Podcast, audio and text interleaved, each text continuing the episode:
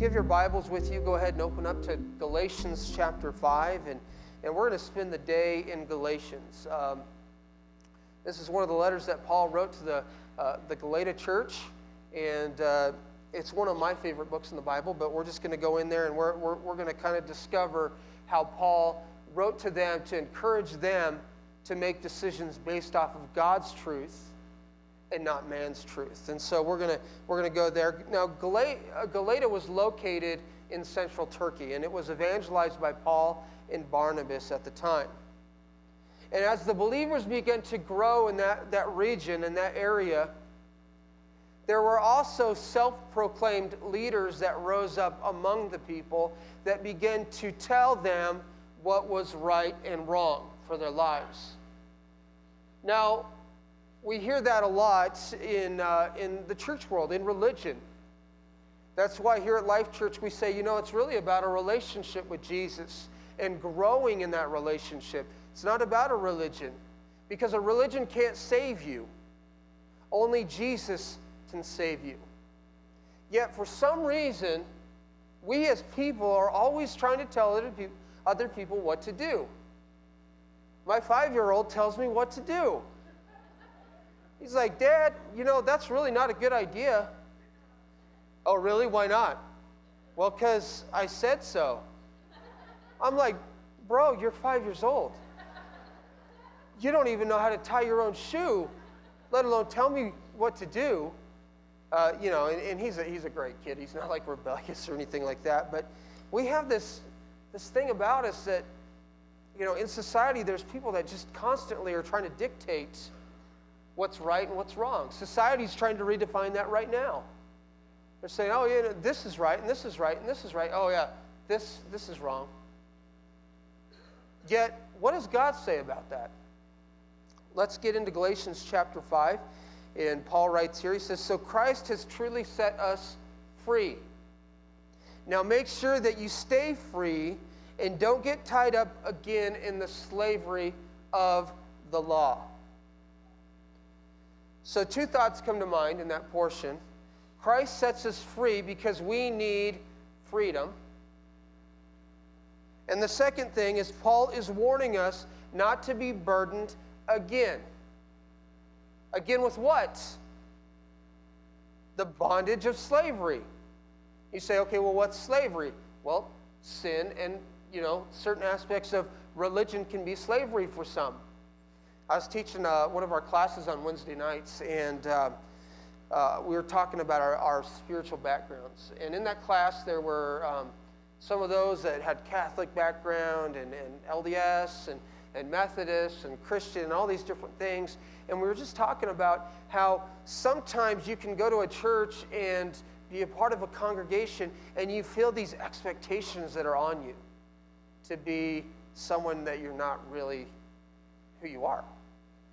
Uh, one lady was mentioning that she just, uh, you know, every time she went to church, it was all about how good she could look to her family at, at church. You know, how, many th- how she could act like she has it all together when really her life felt like it was spinning out of control. And I don't think Life Church is any different. I think we still struggle in areas because we're all people and we all have different backgrounds and we have this, this mentality that we fight. But we are just talking about how God's expectations for us are so much different than man's expectations. And it's for freedom that Christ set you free. He didn't do it because uh, you paid him or that you earned it. It's not like earning an Eagle Scout badge where you're like, all right, I did enough good things, God. I got my life together enough. Now we can, we can have that relationship that we talked about. No, Christ said, I want to give you freedom because I love you. There's no strings attached, just me and you. I don't know about you, but that gets me excited. Now, the first crowd was a little dead. I was hoping this crowd would be a little bit more energetic and uh, so if your neighbor starts dozing off on you, just, just nail them. And when they, when they scream, just shout amen so you cover it up. So it's like when a ah, amen. And then and then I know that we're interacting with one another this morning. Then Paul goes on to warn us in verse 4. He says, he says, You are trying to be justified by the law.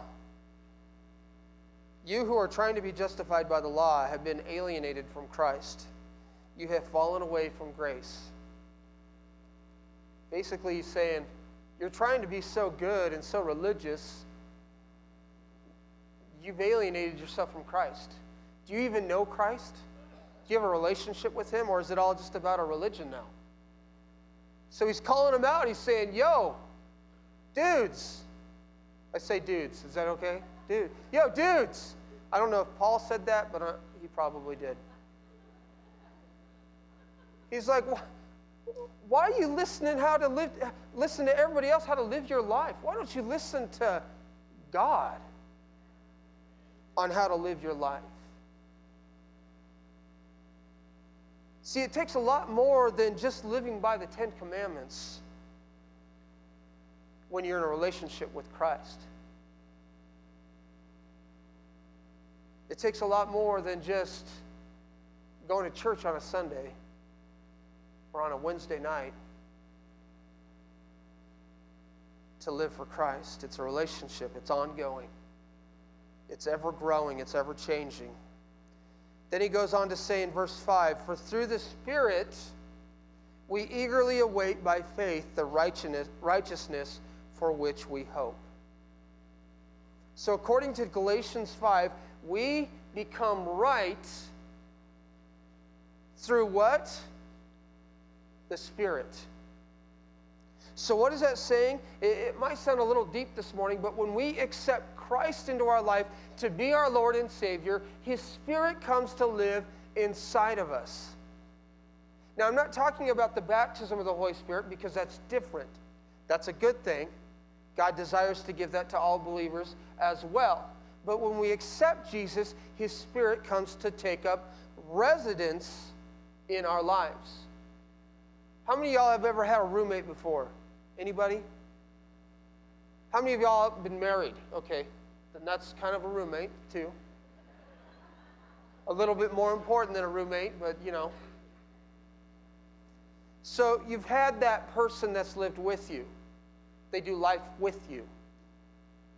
Now, I'm going to talk to the men real quick. Men. Hi, men. Have you ever had your mother-in-law, mother-in-law come and stay with you? Yeah? How come you're not smiling about that? I would smile, but I can't because my face is paralyzed. That's all I can do. Okay. My wife's not here, is she? She. Hi, honey. Now, my mother in law, she, she comes up and stays with me for weeks.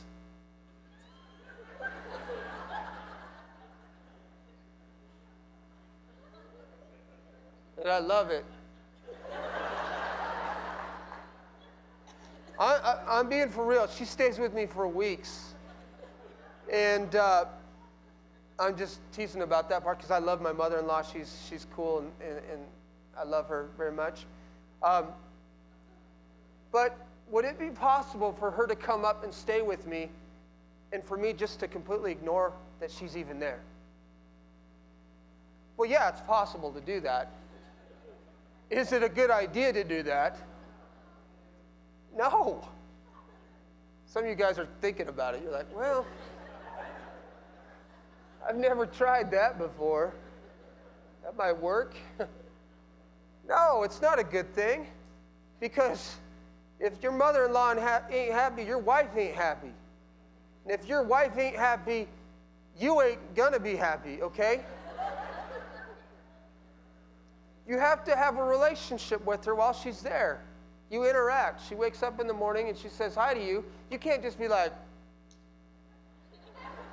I don't hear nothing. When you invite Jesus to come and be a part of your life, and he says, Hey, you can't do that anymore. You can't be like, I didn't hear nothing. Quiet, Jesus. I want to live my own life.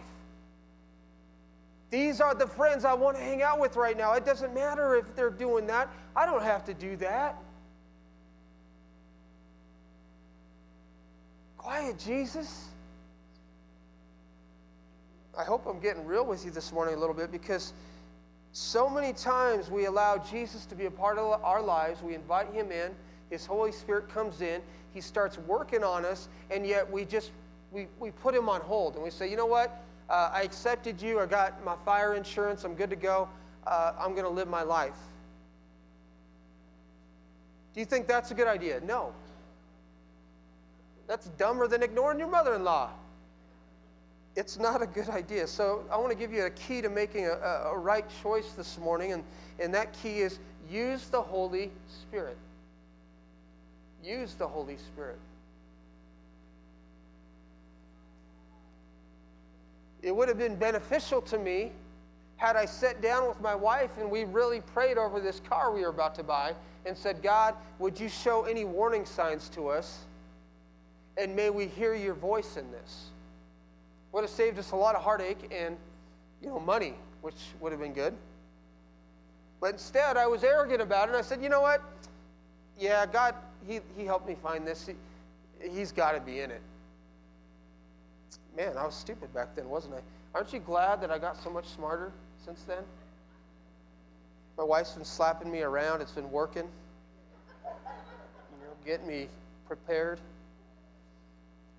But then Paul also tells us a key to, to basically making uh, what causes us to make wrong choices, and that's found in Galatians 5:13 and he goes on to say, "For you have been called to live in freedom, my brothers and sisters, but don't use your freedom to satisfy your sinful nature. Instead, use your freedom to serve one another in love." So he's saying, look, Jesus is going to set you free, but that's not an excuse to go out and live life however you want. Yet, so many times we do that. My dad, he used to work with ex convicts when they got out of prison. He had a discipleship program for them. So, if they got saved in prison, if they gave their hearts to Jesus, they could get out, they could live at this house, and they could have all this godly influence. Do you want to know what the, the success rate of that house was? It wasn't 80%, you know, of convicts that got out, rehabilitated, they lived good lives. It wasn't 60%, it wasn't 40%, it was 20%. Why? Because they got out, they got their freedom. They got their freedom, and then all of a sudden they noticed how free they could really be. How free they could really be. One of the men in the, the program, after he moved out of the house. Um, my dad still keeps, you know, relationships with most of them. But as he was straying uh, and playing with fire, my dad kind of called him out and he said, Hey, what are you doing? He goes, Well, I, I really feel like in order for me to win these people to Jesus, I, I have to be able to go smoke pot with them and get high because, you know, Jesus, he hung out with those type of people, so I have to hang out with those type of people. And my dad was like, Are you for real right now? Are you taking God's word and just completely twisting it around so that you can do what you want to do? Because that's what it sounds like. You want to know where that young man ended up in about six months? Prison. Why? Because he was set free and he went right back and he picked up his old junk and shackled himself all over again. Why do we do that? You might say, well, that's him. No, we, we all have a tendency to do that. You know, we struggle with something and we keep picking it back up. Why? Our freedom is not an excuse to sin. So, what should a believer say no to? You might say, well, I'm new in faith. Um, what are some guidelines? What, what, what's right and wrong? And first of all, I want you to know this is not me telling you, this is God's word explaining it to you. So there's a big difference than what the people in Gal- uh, Galatia were dealing with. They had people telling them what to do. This is God showing you what to do. So he says in verse 19, these are the things that you should avoid. He says, sexual immorality. Wow, that's, that seems like a no brainer, but yet our culture justifies two people shacking up without being married. Why? Because contrary to God's word, God says, you know what? The best thing for your life is marriage. That's what I created marriage for. But it doesn't just stop there, it's talking about pornography and dealing with lust and all those things that can, that can really hold you back and cause you to make a wrong decision. The next one debauchery, idolatry, witchcraft. Now, I don't struggle with witchcraft, but it can be a stumbling block for some believers. They, they might be the type that, that want the buffet religion, where they're like, oh, yeah, give me a little bit of Jesus and a little bit of New Age and a little bit of Buddhism, and, you know, I'll, uh, I'll take some of that, uh, that over there, whatever that's called. Weirdism. And then when people come up and they're like, Are you a believer? Oh, yeah, I believe in Jesus and Buddha and Allah and all the. And I'm a Scientologist. And they're like, What? Don't play around with that stuff. What does the Word of God say? How does it say to live? It says, Trust Jesus, not in the crystals. Hatred, discord, jealousy now, I know Christians don't struggle with discord at all, right?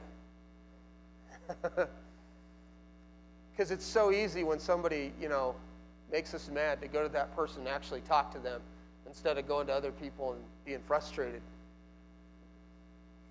Wrong. we all struggle with that.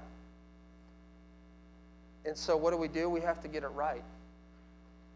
We struggle with that. We got to get it right. We got to go to those people. We got to we, we, we got to make it right. Jealousy, fits of rage, selfish ambition, dissension, factions, envy, drunkenness, orgies, and the like. I love the end of that verse because Paul's saying, look, it's and anything like this. So don't just make these your list of 14. Anything that looks like these, run from it. That's the wrong way. So, how do we make those right choices using the Holy Spirit? Because that's a long list. And I'd have to say, there's things on that list that I have given into at times. But how do we use the Holy Spirit to make right choices. I want you to watch this video.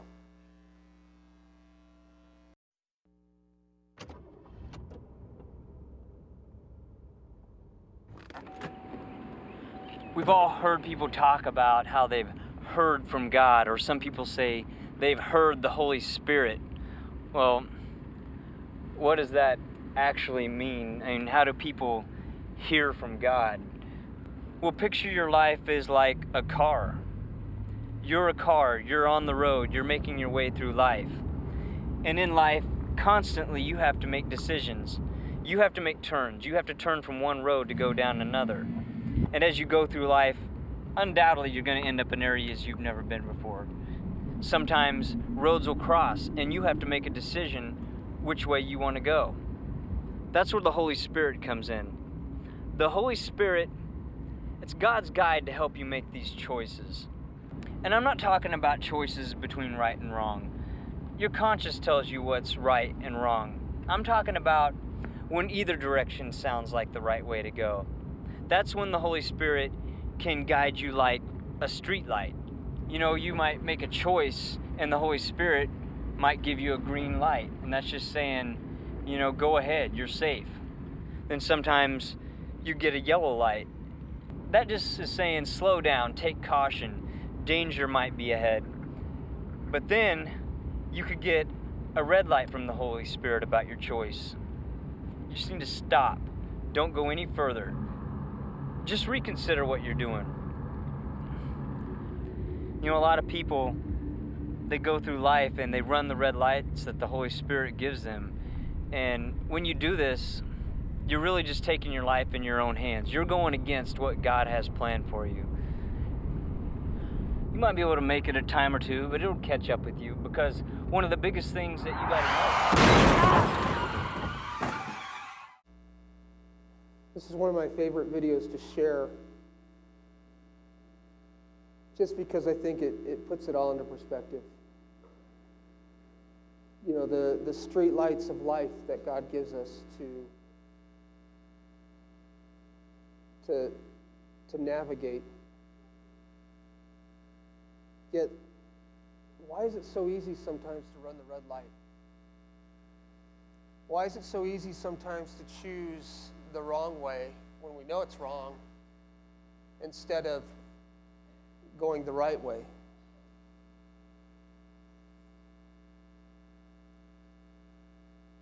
It really comes down to choices. You know, I was talking about once you invite Jesus in, he takes up residence.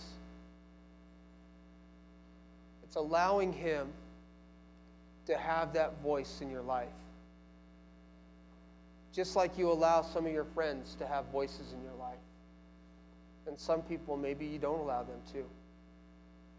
But with God, we need to allow Him all the time to have that, that voice. And so I want to give you um, uh, three ways, really quick, and we're, we're going to close here really fast, but three ways to choose uh, how to make right choices. And before we do that, you know, Paul just writes in Romans 12:2, and this is a great reminder. He says, uh, "Do not conform any longer to the pattern of this world, but be transformed and renewed with your mind, the way you think." You have to start thinking differently.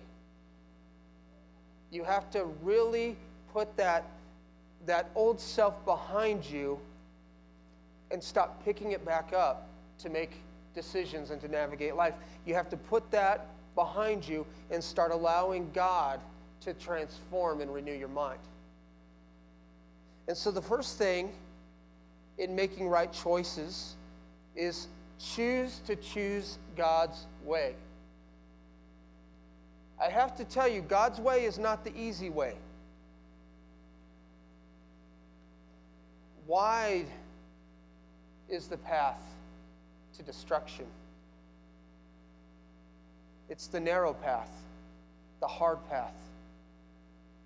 That's God's way. The second thing, make sure to challenge yourself with God's word. What would happen to your life if you stopped eating food? Some of you guys are like, well, I'd start losing a ton of weight and look awesome. Yeah, you'd look dead too in about 30 days. We have to eat food. It's, it's what makes us go. When you're a believer, you have to read the Word of God and you have to do it like your life depends on it because guess what? If you don't consume God's Word on a daily basis, your spirit will die. It's, it, it's food, it's what keeps you going.